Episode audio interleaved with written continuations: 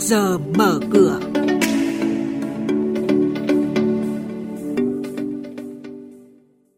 Thưa quý vị thính giả, trong chuyên mục này sáng nay có những thông tin đáng chú ý đó là hạ lãi suất tỷ giá sẽ vẫn ổn, cổ phần hóa thoái vốn nhà nước trong năm nay là bất khả thi.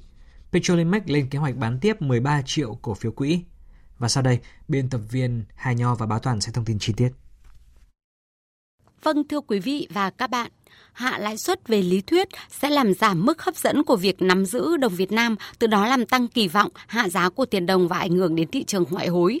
Tuy nhiên, các chuyên gia nhận định nhìn chung xu hướng ổn định của tỷ giá đô la Mỹ và đồng Việt Nam trong tháng 7 là phù hợp với các dự báo khi tình hình cung cầu trong nước duy trì thuận lợi và áp lực từ môi trường quốc tế ở mức thấp theo báo cáo từ Cục Tài chính Doanh nghiệp Bộ Tài chính, trong 7 tháng qua, chỉ nhận được báo cáo phê duyệt phương án cổ phần hóa của 6 doanh nghiệp.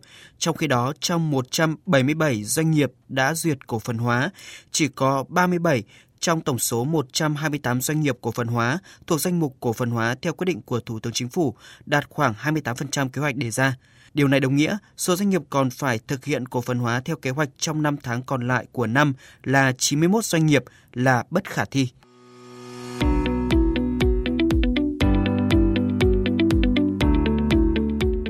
Quý thính giả đang nghe chuyên mục Trước giờ mở cửa phát sóng trên kênh Thời sự VV1 từ thứ 2 đến thứ 6 hàng tuần trong theo dòng Thời sự sáng.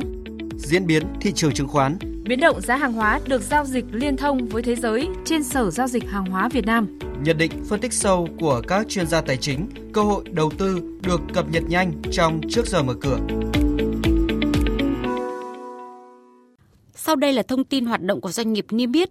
Tập đoàn Xăng dầu Việt Nam Petrolimex mã PLX vừa công bố sẽ bán tiếp 13 triệu cổ phiếu quỹ. Như vậy nếu giao dịch thành công, số lượng cổ phiếu quỹ của doanh nghiệp sẽ còn khoảng 75 triệu đơn vị. Trên thị trường PLX giao dịch quanh ngưỡng 46.000 đồng một cổ phiếu. Như vậy, Petrolimex sẽ thu về gần 600 tỷ đồng. Bệnh viện Thái Nguyên, mã chứng khoán TNH chính thức nộp hồ sơ niêm yết trên sàn Thành phố Hồ Chí Minh, trở thành một trong những bệnh viện đầu tiên có mặt trên thị trường chứng khoán. Được thành lập từ năm 2013 với số vốn điều lệ ban đầu hơn 27 tỷ đồng.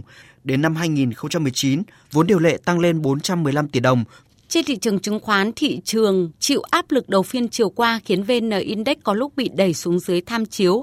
Tuy nhiên, dòng tiền bắt đầu tìm kiếm cơ hội ở các mã blue chip giúp chỉ số này quay đầu tăng trở lại, vượt mốc 845 điểm. Chốt phiên VN Index tăng 3,84 điểm lên 846,92 điểm. HNX Index giảm 0,19 điểm xuống 111,6 điểm. Đây cũng là các mức khởi động thị trường trong phiên giao dịch sáng nay. Thưa quý vị và các bạn, sau đây sẽ là thông tin về thị trường hàng hóa đang giao dịch liên thông với thế giới tại Sở Giao dịch Hàng hóa Việt Nam. Theo số liệu của Tổng cục Hải quan, kim ngạch nhập khẩu 7 tháng năm nay của Việt Nam giảm 3% về trị giá còn hơn 139 tỷ đô la Mỹ. Tính riêng tháng 7, sản phẩm xăng dầu các loại được đẩy mạnh nhập khẩu với hơn 1,1 triệu tấn, sản lượng nhập khẩu khí đốt hóa lỏng cũng tăng 46% so với tháng trước, lên mức gần 160.000 tấn. Điều này cho thấy nhu cầu nhiên liệu của nước ta đang phục hồi tốt trong thời gian vừa qua. Tuy nhiên, các công ty lọc hóa dầu nội địa đang cẩn trọng lựa chọn phương án nhập khẩu xăng dầu thay vì tự lọc dầu để hạn chế hàng tồn kho, đồng thời tiết kiệm chi phí sản xuất với bối cảnh dịch bệnh trong nước và khu vực vẫn đang có những diễn biến phức tạp. Ở diễn biến ngược lại, kim ngạch xuất khẩu 7 tháng qua tăng 1,5% lên 147,6 tỷ đô la Mỹ. Tính riêng nhập khẩu các loại nông sản tháng 7 cũng đã tăng mạnh so với tháng 6. Cụ thể, nhập khẩu đậu tương đạt 275.000 tấn và lúa mì đạt 345.000 tấn, tăng lần lượt 132% và 44% so với tháng 6. Nhập khẩu ngô đạt 1,12 triệu tấn, tăng 34% về lượng và 30% về giá trị so với tháng 6. Việt Nam là một trong những quốc gia nhập khẩu ngô hàng đầu thế giới. Vì thế, thông tin này có tác động đáng kể đến giá ngô trên sàn Chicago của Mỹ. Lo ngại về gián đoạn nguồn cung nông sản trên thế giới do ảnh hưởng bởi đại dịch COVID-19 đã khiến các doanh nghiệp sản xuất thức ăn chăn nuôi trong nước tích cực đẩy mạnh nhập khẩu.